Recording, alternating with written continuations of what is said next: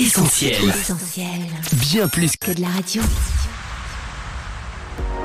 L'ActuParle, Sophie et Lauriane. Un enfant sur 10 est victime de violences à l'école. Enfin reconnu comme délit par la loi, le harcèlement scolaire mérite toute notre attention. Mais qu'est-ce que le harcèlement scolaire ? Comment le prévenir ? À quelques jours du deuxième tour des élections présidentielles, quel écho trouve-t-il sur la scène politique ? Délit de harcèlement vers une scolarité sans violence, c'est tout de suite dans l'ActuParle. L'ActuParle sur Essentiel Radio. En ligne avec nous, Nora Fraisse, bonjour. Bonjour. C'est avec plaisir que nous vous accueillons une nouvelle fois à l'antenne d'Essentiel Radio. On ne vous présente plus sur Essentiel Radio, mais en quelques mots, vous avez été concerné de près par le harcèlement scolaire. Aujourd'hui, Nora Fraisse, vous animez des ateliers de sensibilisation au harcèlement dans les établissements scolaires au travers de l'association Marion La main tendue, dont vous êtes la fondatrice et la présidente. Rappelons aussi que vous avez écrit 2 livres parus aux éditions Calmann-Lévy, Stop au harcèlement et Marion, 13 ans pour toujours. Un livre qui raconte l'histoire de votre fille et qui a fait l'objet d'une adaptation à la télévision et tout récemment au théâtre. Je rappelle aussi que vous avez été à l'initiative de la Journée mondiale contre le harcèlement scolaire. En tout cas, merci beaucoup Nora Fraisse d'avoir accepté à nouveau notre invitation.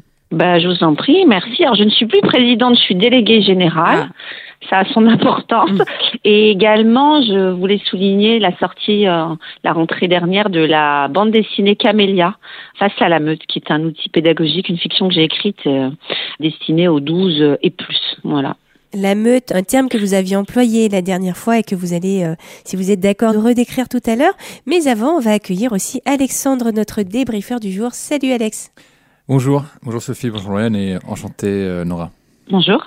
Alors pour commencer, question essentielle sur laquelle on revient, même si on entend de plus en plus parler du harcèlement scolaire, est-ce que nous sommes pour autant au fait de ce que c'est réellement ? Eh bien on a voulu le vérifier dans un micro-trottoir, on écoute les quelques réactions recueillies. Pour moi le harcèlement scolaire c'est quand un enfant est maltraité par ses proches régulièrement et que voilà, il se sent isolé là-dedans et enfermé malheureusement et qu'il subit en fait. C'est le fait que l'enfant soit libre de partir à l'école, il se sent gêné, peut-être qu'il y a ses amis qui le font du tort et il ne peut pas dire. C'est quand plusieurs personnes se mettent à harceler quelqu'un de la classe, c'est-à-dire soit en l'excluant de différentes manières, soit en étant méchant avec lui, ou en ne lui parlant pas, en refusant de l'aider s'il demande de l'aide par rapport aux devoirs ou par rapport aux cours. C'est un enfant qui subit des insultes tous les jours,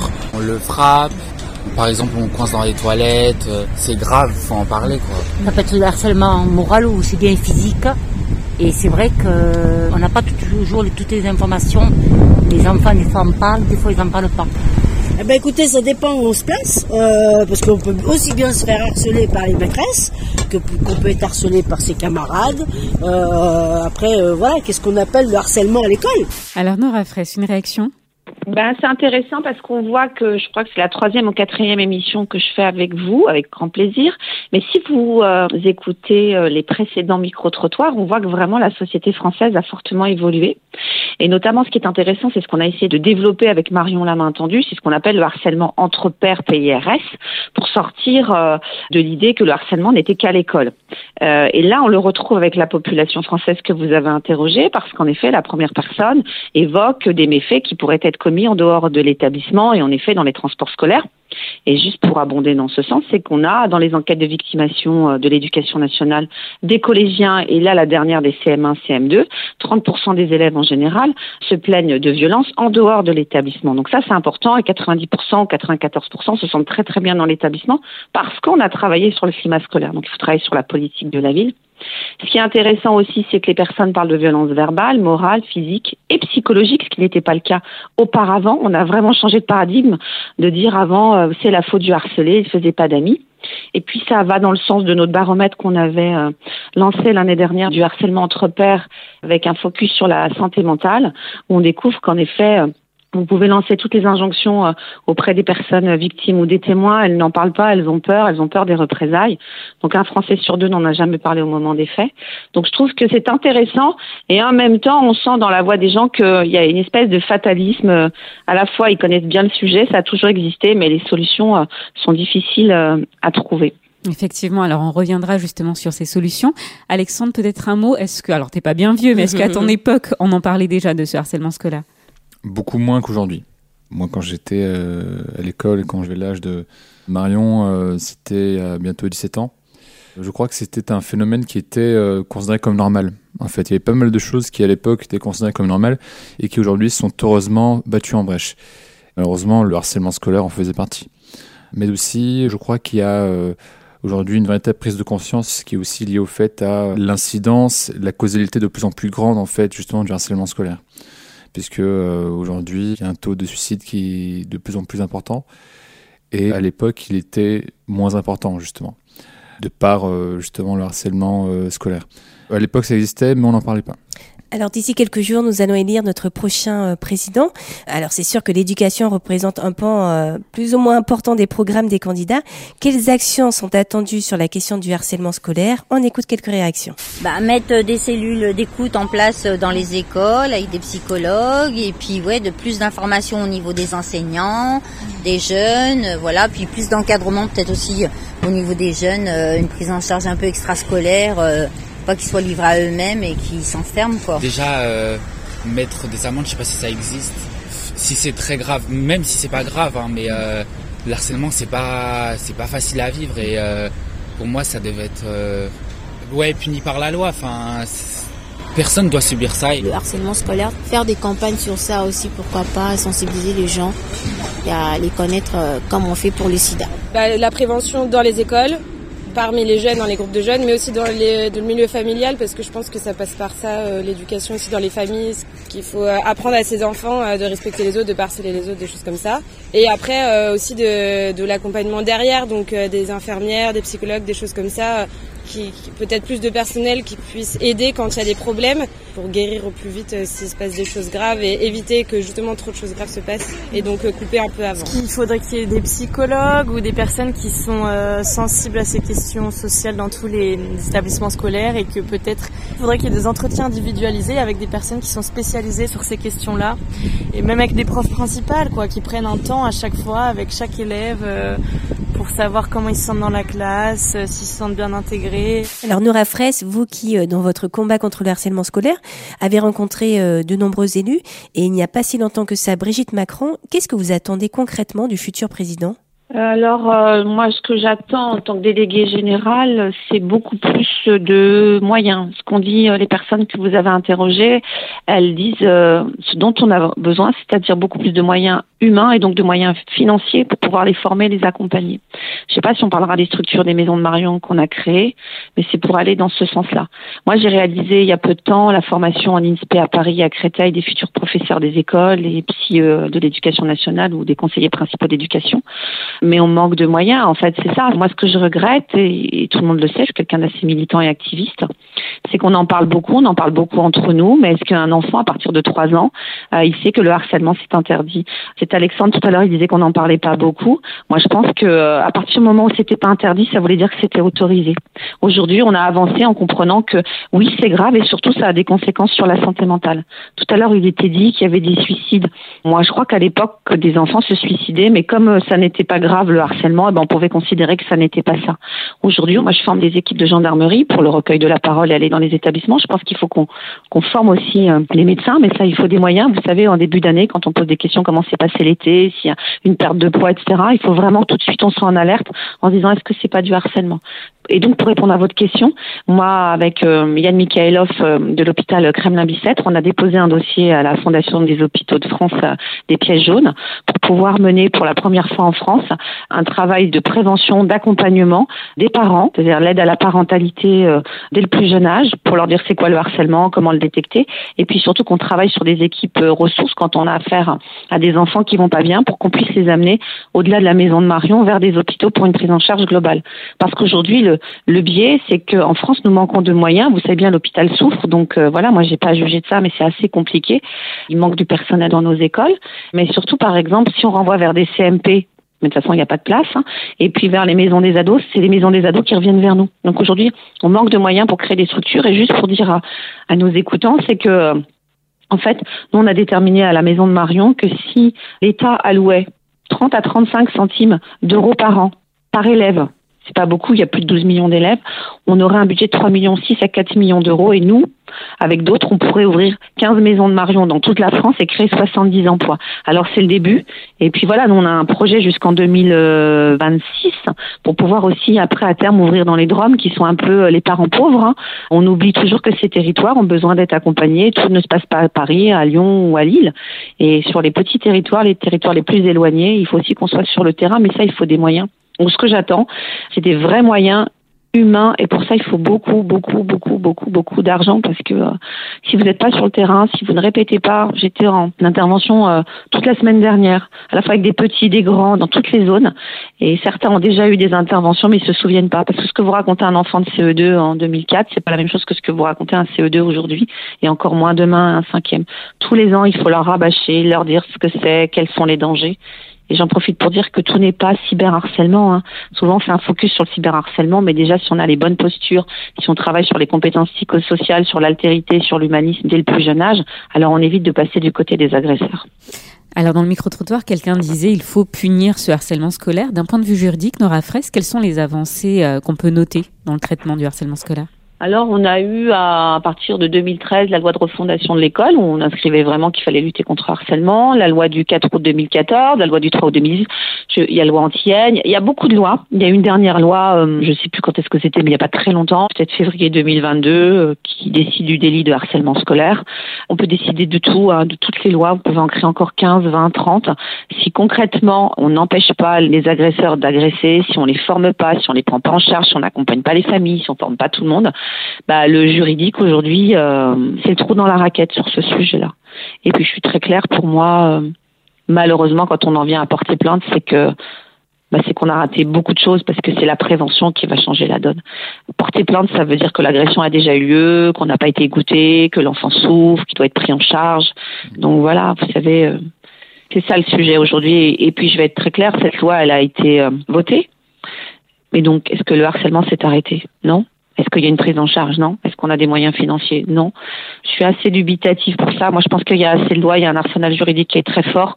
Mais moi, mon sujet dans les écoles avec nos collègues, c'est pas de dire attention, la loi va vous punir. C'est plutôt la loi vous protège. Encore faut-il que les plaintes soient acceptées. Donc, c'est peut-être le travail de la prochaine mandature. C'est de donner des vrais moyens, des moyens financiers, des moyens humains, parce que je crois que beaucoup ont envie d'aider, d'accompagner, mais avec rien, on fait peu. Hein. Alexandre, tu rejoins ce qui vient d'être dit ? Tout à fait. Et en écoutant parler Nora, ça m'a rappelé aussi moi, mes souvenirs quand j'étais enfant, adolescent, et aussi sur la façon à laquelle la société évolue. Je rejoins totalement Nora dans son combat, c'est-à-dire que c'est vrai qu'aujourd'hui, on dispose d'un arsenal juridique qui va intervenir en aval. Mais le travail en amont est très, très important. Et je pense qu'aussi, le signe positif, c'est que les mentalités sont progressivement en train de changer. C'est-à-dire qu'avant, on considérait la violence qu'en aval. C'est-à-dire que on disait qu'il y avait eu un fait de violence quand il y avait un bobo, un hématome, une claque reçue, si ce n'est pire. Mais aujourd'hui, il faut se rendre compte que ça, c'est vraiment la chose qu'il faut éviter parce qu'en amont, il y a aussi toute une violence psychologique, toute une violence, je dirais, non visible et sur laquelle il faut agir dès le départ, afin d'éviter que justement on en arrive à des conséquences très graves. La mort comme étant, je dirais, le pire chaînon final, mais il y a beaucoup aussi de drames qui peuvent être évités en amont, sans même parler de mort. Donc je crois qu'aujourd'hui, il faut vraiment entériner ce changement de mentalité et intervenir encore plus en amont afin d'avoir un véritable travail pédagogique et expliquer non seulement aux enfants, mais aussi aux parents, qu'ils doivent dire à leurs enfants qu'il y a une limite au jeu. Et que ce jeu-là ne doit jamais s'accompagner en fait d'une violence, d'un rabaissement d'autrui. Il y a des jeux qui ne sont pas des jeux finalement. Alors tu parlais d'intervenir en amont, Alexandre, c'est de la prévention et d'ailleurs Nora Fraisse, c'est votre cheval de bataille avec l'association Marion La main tendue. On écoute quelques idées en termes de prévention du harcèlement scolaire recueillies dans notre micro-trottoir. C'est pas si l'enfant subit, il faut toujours aller parler à s'il est seul... Il faut toujours aller lui en parler, lui poser si ça va dans sa vie, lui poser des questions. À la maison d'abord, il faudrait que le parent, que nous soyons vigilants, si je peux dire prudents, dialoguer avec l'enfant pour savoir ce dont il a besoin, ses soucis, ses inquiétudes, ses peurs. Et ensuite, à l'école, l'enfant doit aussi parler avec, avoir confiance à sa maîtresse, son maître, je ne sais pas. Lui en parler, c'est qu'il vit, qu'il puisse sortir de cette peur. Je pense en parler, donc déjà de la formation au niveau de l'école, enseigner la tolérance des uns les autres et le respect. Eh bien, déjà, je pense qu'il faut en discuter avec l'enfant. Et puis alerter aussi l'école. Ben déjà, ce serait bien qu'entre les animateurs et toute l'équipe éducative, ce serait bien déjà de refaire un rappel, qu'il y a un soutien, qu'un adulte passe dans les classes pour expliquer ce que c'est vraiment le harcèlement et de prévenir les élèves, si jamais ça arrivait, d'en parler aux adultes, quoi. Et pour éviter justement ce harcèlement, quoi. Nora Fraisse, une réaction à ce qu'on vient d'entendre. Vous œuvrez d'ailleurs particulièrement dans les écoles, vous nous l'avez dit tout à l'heure. La solution, selon vous ? Bah en fait, c'est une solution globale et systémique. Qu'est-ce que ça veut dire ? Ça veut dire que si vous allez qu'à l'école, et ben vous avez qu'une partie de la vie de l'enfant. L'enfant n'est pas qu'un élève. Il est dans le périscolaire. Il faut aussi travailler avec les familles. C'est important de dire les familles ou les éducateurs. Pourquoi ? Parce que vous ne connaissez pas la composition familiale de l'enfant. On dit toujours, faut en parler à ton père ou à ta mère. Pour être en famille monoparentale, pour être orphelin, pour être en foyer, il peut y avoir beaucoup de choses. Rappelez que 52% des personnes victimes n'en parlent jamais à un adulte proche de lui. Il faut former le périscolaire. On a 36 000 communes. Les violences les plus recensées en primaire, c'est entre midi et deux à la cour de récré et à la cantine. Donc voilà, c'est un vrai travail de fond et de formation.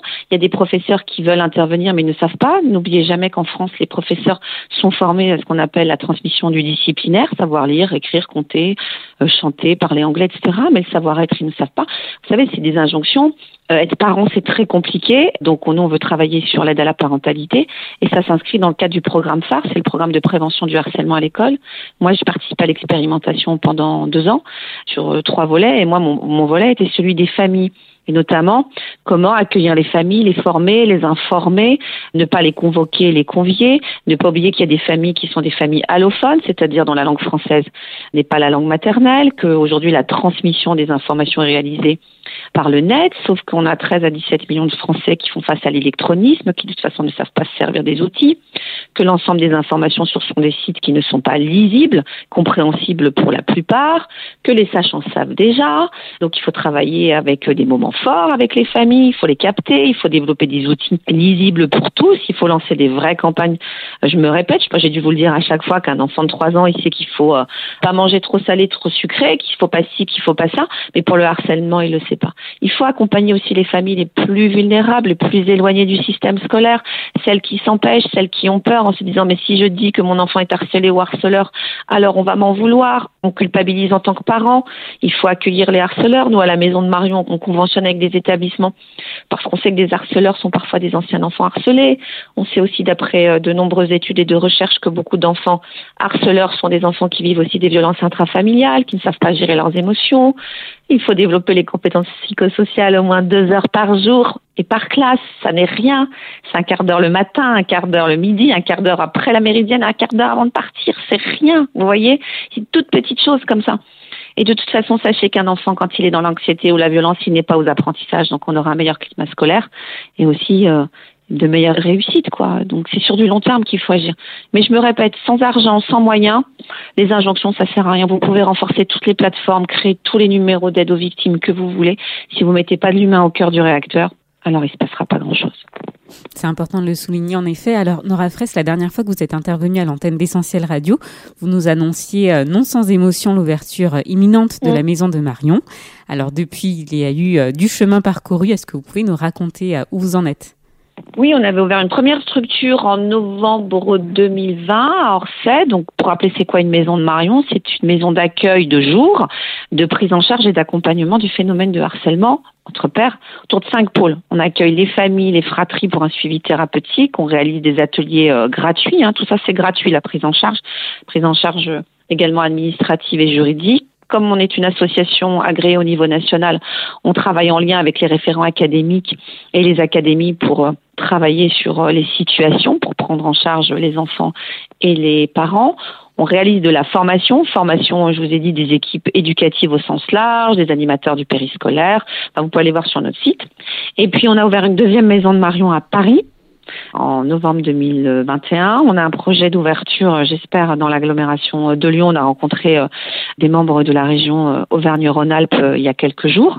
Donc, on a un projet d'ouvrir sur vos territoires. On a un projet dans le Nord. Le but, je vous dis, c'est d'ouvrir une quinzaine de maisons de Marion et créer 70 emplois. Alors, c'est beaucoup de travail. Et puis, pour vous donner des chiffres, pour vous dire qu'il faut vraiment qu'on monte en compétences et qu'on ait des moyens de recruter, c'est que l'année dernière, par exemple, on a eu presque de mémoire, on a eu 275 demandes d'intervention en milieu scolaire, on a pu en faire qu'un tiers. On a eu 5000 sollicitations, ça veut dire des demandes par mail ou par téléphone, près de 3000 appels, alors qu'on n'est pas une centrale d'écoute.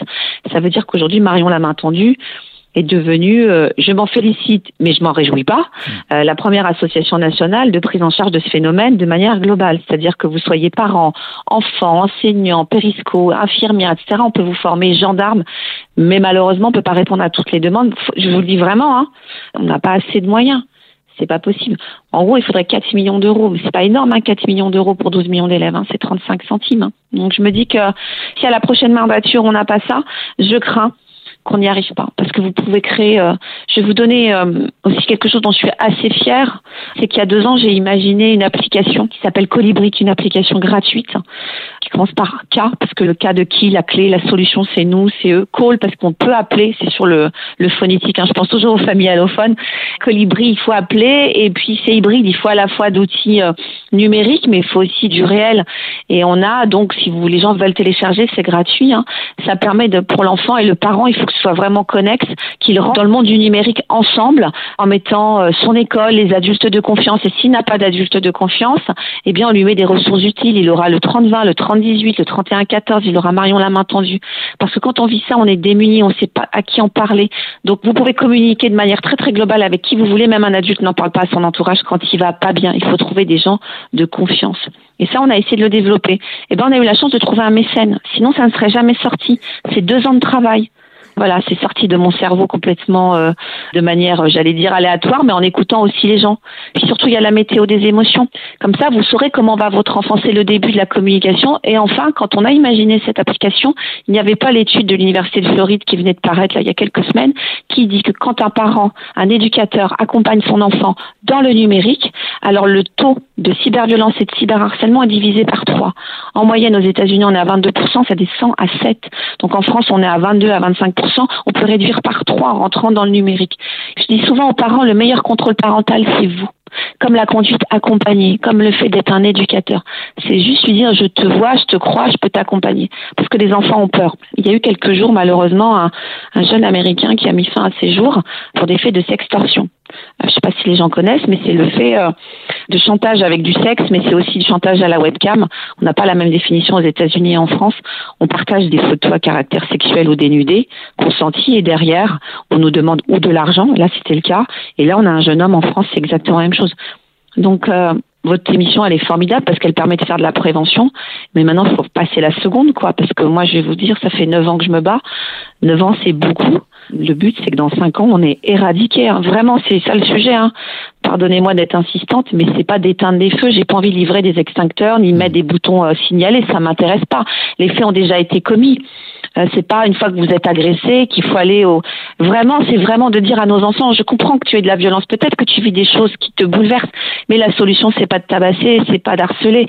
Et tout à l'heure, Alexandre parlait d'une chose qui était méconnue et qu'on enfin, on arrive à parler, c'est les violences psychologiques. Vous savez, un enfant qui n'est pas invité à la récré, qui est seul, qui est ostracisé, on moque le caractère ou le visage.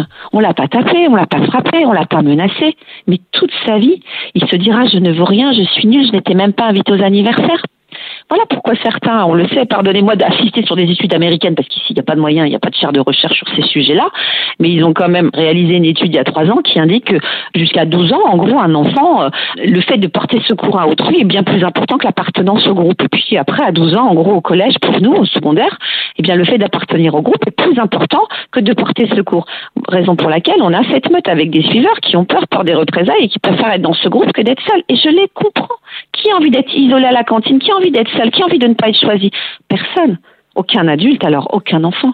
Et ça laisse des conséquences à très long terme. On a des bénévoles qui ont été victimes et qui nous disent, moi, quand on rit dans un bus, je pense qu'on rit de moi. Je n'ai pas de vie sociale, je n'ai pas de vie affective. Ça bouleverse des vies entières. Alors tout à l'heure, Alexandre parlait des morts, mais il y a cette mort invisible, cette mort sociale. Elle est terrible de ne pas avoir d'amis, même à 30 ans ou à 40 ans. Attention, quand on harcèle, c'est pas rigolo, c'est pas un jeu, c'est grave. C'est grave, on ne le dira jamais assez. Alors Alexandre, est-ce que tu as une réaction quand tu as vu hocher de la tête au propos de Nora Fraisse ? En fait, j'avais commencé à l'évoquer tout à l'heure, je disais que ça faisait écho à ce que Nora avait pu dire. Moi-même, en fait, étant petit, j'ai pu, de façon occasionnelle, subir des épisodes justement de harcèlement scolaire de ce type. Hein. Ça n'a jamais été trop poussé, mais de type psychologique, parce que nom de famille à consonance étrangère, parce que en fait, les enfants trouvent toujours un moyen. Hein. Quand ils ont quelqu'un dans le viseur, ils peuvent trouver rapidement une façon de bouler la personne, hein, pour reprendre un peu cet anglicisme. Ça fait, je dirais, aussi écho à d'autres types de violences. On parle aussi... les violences conjugales sont venues plus en amont des violences, on va dire, liées au harcèlement scolaire, mais je vais me répéter moi aussi, vraiment le harcèlement scolaire, ce n'est pas qu'une question de violence physique, mais que comme tout type de violence, il y a aussi la violence en amont, qui est la violence psychologique, commence toujours par un manque de respect, en fait, envers la personne autrui et envers sa liberté, en moquant ses opinions, en voulant prendre une ascendance sur la personne, le contrôle de la personne, l'intimider, en fait, et entrer en fait dans un schéma de prédation qui va amener la personne qui en est victime, en fait, à elle-même s'en vouloir. Parce que c'est ça, en fait, dont il est question. Nora parlait de mort sociale, c'est quelque chose qui est très vrai. Quand vous perdez confiance en vous, quand vous n'avez plus l'estime des autres, vous perdez votre propre estime, et à partir de là, vous construisez votre carapace. Et ça, c'est quelque chose qui est très dur par la suite à retirer, parce que vous entrez en fait dans un schéma de pensée autoprotecteur. Puisque si la société n'est pas capable de vous protéger, si vous ne recevez pas le socle affectif dont vous avez besoin, même à la maison, parce que c'est très difficile aujourd'hui de parler de ces choses-là, les parents n'ont pas été formés, aujourd'hui ils ne le sont pas encore tout à fait, vous êtes obligé de survivre en fait à ce quotidien qui peut être très difficile à vivre d'un point de vue moral et psychologique, et donc vous n'avez pas d'autre choix que de construire votre propre carapace. Et si certains, je dirais, évoluent dans un bon sens, d'autres vont évoluer dans un sens qui est vraiment plus terrible et qui va être un schéma reproductif de violence, soit envers leur propre personne, soit envers d'autres personnes. Et ça, ce sont des schémas qui n'ont pas besoin d'être causés par la mort de quelqu'un ou par des coups physiques, mais par une vraie violence psychologique qu'on peut également retrouver dans d'autres schémas de violence, comme les violences conjugales d'ailleurs. Et c'est pour éviter tout ça que vous vous battez, Nora Fraisse. Alors on imagine qu'avec une telle énergie, l'énergie que vous déployez auprès de ces enfants, vous devez recevoir des témoignages d'élèves ou de parents qui ont pu bénéficier de vos conseils et se soustraire à ce harcèlement, à cette meute comme vous les appelez. Est-ce que vous auriez quelques exemples positifs à nous partager pour encourager les parents ou les enfants qui écouteraient cette émission pour qu'ils trouvent justement des signes d'espoir, entre guillemets ? Alors en fait, on en a beaucoup, pratiquement tous les retours sont positifs, évidemment, quand vous portez secours à quelqu'un. En fait, moi, ce qui me rend le plus heureuse quand je vais dans les maisons de Marion, c'est quand je découvre au bout de 5 ou 6 séances des enfants qui reviennent avec le sourire et qui ne louperaient pour rien au monde un rendez-vous, qui reprennent goût à la vie, qui raccrochent à la vie, qui après auront un accrochage scolaire, des parents qui déculpabilisent. Là, j'ai rencontré une personne, on discutait, il me disait « Ah bah avant de vous rencontrer, je me posais pas la question du harcèlement, et puis là je me rends compte qu'en fait j'étais un harceleur. » Et c'est un adulte, hein. Il me dit « Voilà, je faisais un petit peu le cacou, pour moi c'était être populaire, mais il me dit « Mais je me rends compte que j'ai dû détruire beaucoup de vies. » Vous voyez, les harceleurs aussi ne savaient pas ce qu'ils faisaient. Je vous répète, tant que c'est pas interdit, c'est que c'est autorisé. Et voilà ce que nous disent les enfants, c'est que vous nous avez rendu justice, vous avez cru en nous. J'ai eu aussi un message il y a quelques jours d'une personne au Québec, vous voyez, et que j'ai partagé avec nos bénévoles, qui dit « Je vous ai connu à travers les réseaux sociaux et les vidéos. » Et du coup, j'ai pu intervenir en tant que parent et j'ai eu le courage d'accompagner mon enfant. Donc voilà, c'est des témoignages qu'on a comme ça, des personnes victimes qu'on a accompagnées qui veulent devenir des bénévoles ou qui sont des ambassadeurs. Donc ce ne sont que des réussites, mais au prix de beaucoup de sacrifices personnels pour nos bénévoles et nos équipes. C'est beaucoup de travail, hein, faut pas se mentir, hein, c'est du lundi au dimanche. C'est une mission, c'est un combat, mais je pense qu'on peut tous y arriver et se dire aux parents aussi, Voilà, peut-être que ceux qui nous écoutent, ils peuvent pas venir à la Maison de Marion tant qu'elle n'est pas ouverte à Lyon, mais vous pouvez vous mobiliser aussi. C'est de nous contacter. Une fois par mois, on réalise des groupes de parole. C'est pas moi, hein, c'est le pôle thérapeutique. Des groupes de parole qu'on appelle parenthèses, donc des proches ou des parents qui font une parenthèse, qui discutent avec d'autres en présentiel et en distanciel sur mon rôle de parent, pourquoi je suis passée à côté, la culpabilité, qu'ils échangent pour que eux-mêmes, vous savez, le parent par estime de lui-même, il culpabilise. Il se dit, je suis un mauvais parent. Alors on est tous des mauvais parents, on est tous imparfaits. Ça fait partie du contrat de base. Et puis, il y a aussi beaucoup d'anciens enfants harcelés. On a des adultes qui viennent... Ça, c'est important que je le dise. Peu de gens le savent. À la Maison de Marion, on prend en charge en virtuel le suivi thérapeutique gratuit, de manière très dynamique. Aussi, des anciennes personnes harcelées ou des harceleurs qui ont besoin de reconstruire leur confiance en eux-mêmes et surtout l'estime d'eux-mêmes. Quelle est ma valeur? Ma valeur est plus importante que celle que l'autre me porte. Il a trouvé une faille, et je suis la cible, mais je vais grandir. Donc ça s'appelle résolution. On prend la résolution d'avancer et on est en réseau avec plusieurs. Donc il y a plein de solutions. Allez sur le site internet, contactez-nous, je vais donner le numéro 01 69 30 40 14. Et franchement, ne restez pas seul. Ne restez pas seul, c'est pas une injonction à parler.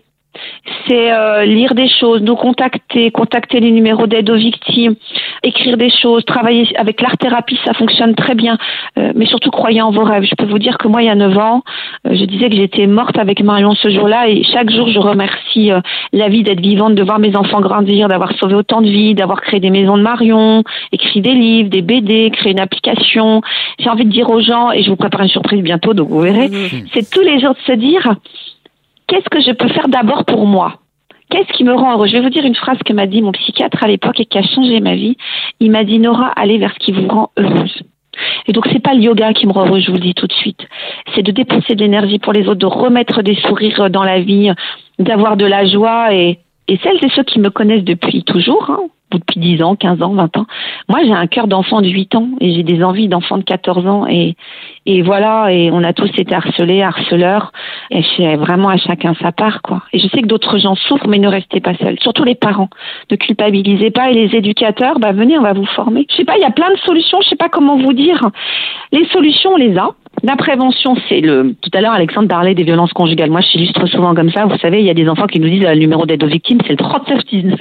Parce qu'ils l'ont entendu matin, midi et soir, sauf qu'il n'y a pas eu de décryptage. Tout n'est pas violence conjugale. Mais ça veut dire que quand on a un grand plan de prévention, et je vais être très claire, même je vais être un peu disruptive, les numéros sont importants. Mais si j'appelle les pompiers, par exemple, parce que j'ai fait un malaise, parce qu'il y a un feu. C'est très bien, ils vont venir m'aider, mais le feu sera là, il faudra reconstruire derrière.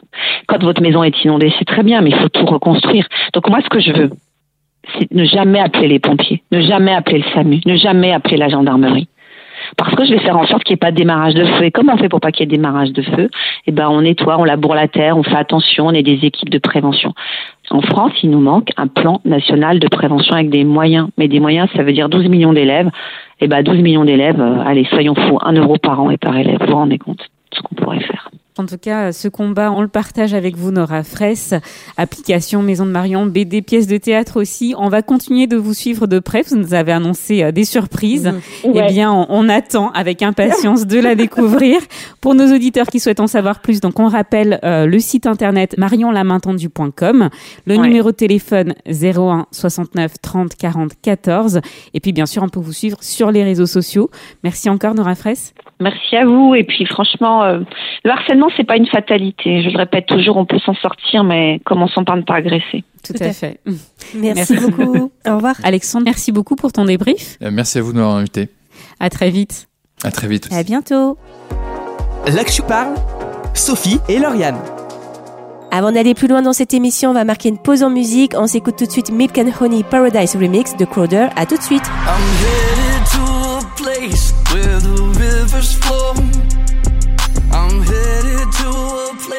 where the streets are gold. Oh my soul.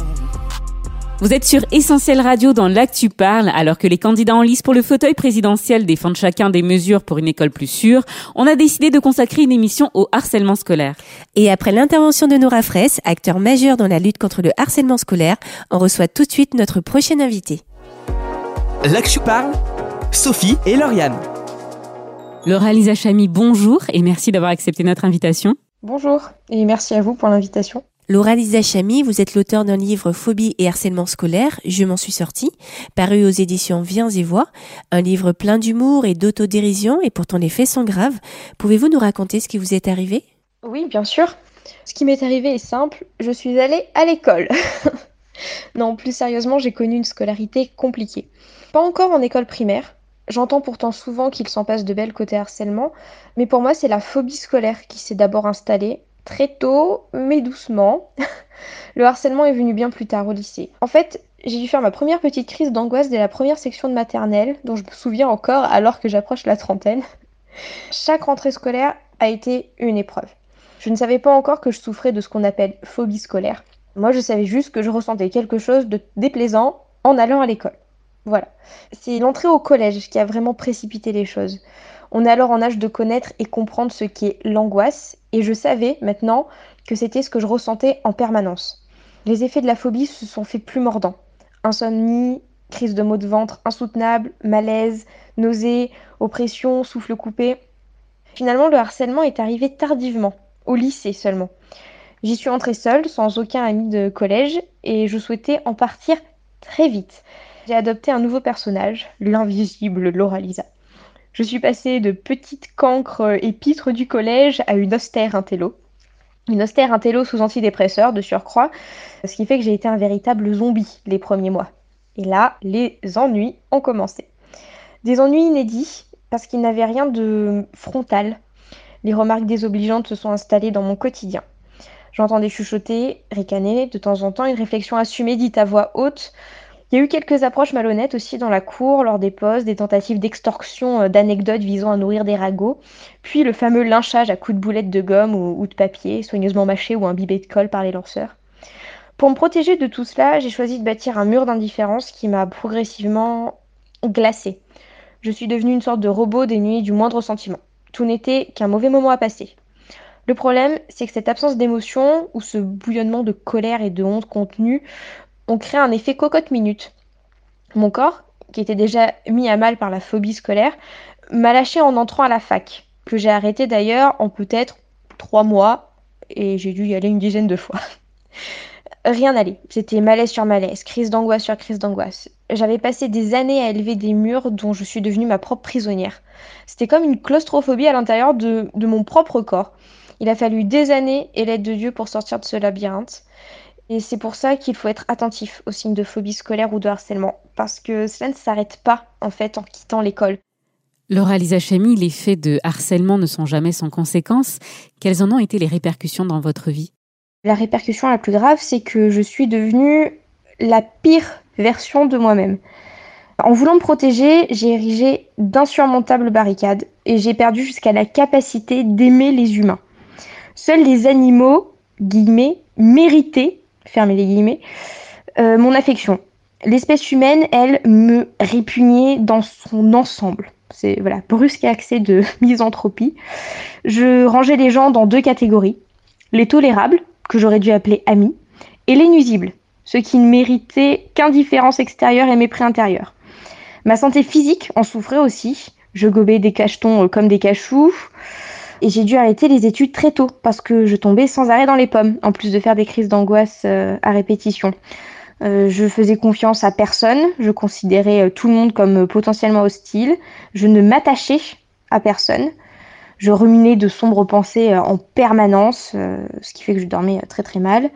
Donc les insomnies, le développement de nombreux tocs également, tocs de chiffres, de contacts. J'étais psychorigide, bien sûr. Tout devait rester sous contrôle. Et pourtant, c'était le chaos total dans mon esprit. La paix me fuyait. J'avais aucun instant de répit, aucun instant où je me sentais bien, en paix, en sécurité. Jamais en paix, en sécurité. Et pourtant, vous vous en êtes sortie. C'est la deuxième partie du titre de votre livre. Qu'est-ce qui s'est passé ? Oula, ce fut long et douloureux. Plein d'obstacles et de nombreuses rechutes. D'ailleurs, je n'aime pas trop cette partie du titre, parce que ça dit « je m'en suis sortie ». Et je ne m'en suis pas sortie du tout. Non, non, Dieu m'en a sortie. Moi, j'ai longtemps essayé de le faire toute seule et je n'ai fait que m'embourber. C'est quand j'ai vraiment confié mon problème à Dieu qu'une amélioration a vu le jour. Une amélioration survenue, malheureusement, après les années de scolarité. C'est pour cela qu'il faut traiter le problème bien avant, pour ne pas en arriver à ce stade de devoir réparer des années de dégâts consumés, même si je puis dire.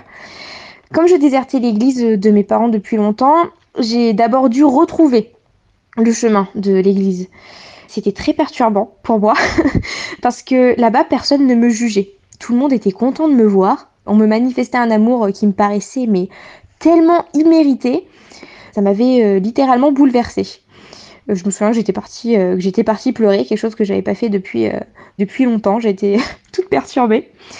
Ensuite, il faut savoir que je m'étais imposé un planning dès mon plus jeune âge, impliquant de revenir à Dieu une fois mes expériences scolaires menées à terme. Je voulais me présenter à Dieu tout à fait parfaite. Et ce fut bien sûr un échec total. C'est ce constat qui m'a poussée à faire ce que j'aurais dû faire depuis longtemps, demander de l'aide. À Dieu, d'abord, mais aussi au couple pastoral, parce que savoir qu'on priait pour moi, ça m'a aidée. Je priais pour moi-même aussi, ça aide beaucoup, mais je me sentais trop misérable pour obtenir le pardon. J'ai cherché des réponses et du réconfort dans la Bible, j'ai écouté attentivement à l'église, et chaque fois que j'y allais, il y avait toujours un petit quelque chose pour moi. Un petit quelque chose qui se plantait, qui s'arrosait la fois suivante, jusqu'à pousser et finalement jusqu'à porter du fruit. Et le fruit le plus important, celui qui me manquait cruellement, c'était la paix. Elle s'est progressivement installée. C'est comme si mes poumons reprenaient leur fonction première. Effectivement, ce qui est marquant dans votre livre, c'est que très vite, vous parlez de Jésus. On l'aura compris, Laura-Lisa Chami, vous êtes chrétienne. En quoi c'était important d'en parler et comment votre foi vous a aidé à surmonter ces épreuves ? C'était important d'en parler, important de parler de Jésus parce qu'il a toujours fait partie de ma vie. Mes parents sont chrétiens, j'ai fréquenté l'école du dimanche très longtemps. J'ai toujours cru en Dieu et aimé Jésus. Mais ce que j'aimais surtout, petit monstre que j'étais, c'était la rigueur de l'enseignement. Ma nature très carrée en a exclu ce qui est en fait le plus important, c'est-à-dire l'amour. C'était important pour moi de montrer la différence dans mon témoignage entre le fait de croire en Dieu et celui de lui donner son cœur. Voilà. Au départ, moi, j'avais ajouté mon propre code de conduite au commandement divin et j'étais on ne peut plus implacable. Tout ce qui s'éloignait un peu trop de ce sentier était irrémédiablement éliminé de mon quotidien. Ami ou pas ami, hop, éjecté. Je faisais cas de rien ni personne, sauf de ma ligne de conduite. Voilà, désolée, j'étais vraiment terrible. Pour moi, c'était aussi des années d'expérimentation et d'observation. Je voulais passer ces années toute seule, c'est-à-dire sans Dieu dans ma vie, ou en tout cas, en faisant comme si. Mon but était de pouvoir dire « Voilà, j'ai essayé, et comme je m'y attendais, c'était nul. Je reviens donc à ma foi de départ, merci, au revoir. » Sauf que c'était comme si j'avais sauté dans un baril de pétrole et espérait en sortir immaculée. Or, dès qu'on lâche la main de son sauveur, même en disant « Ne bouge pas, je reviens », c'est la descente aux enfers. Et il a fallu que ce soit lui qui me retrouve, parce que de mon côté, j'étais allée bien trop loin dans l'expérience et je m'étais complètement perdue en cours de route.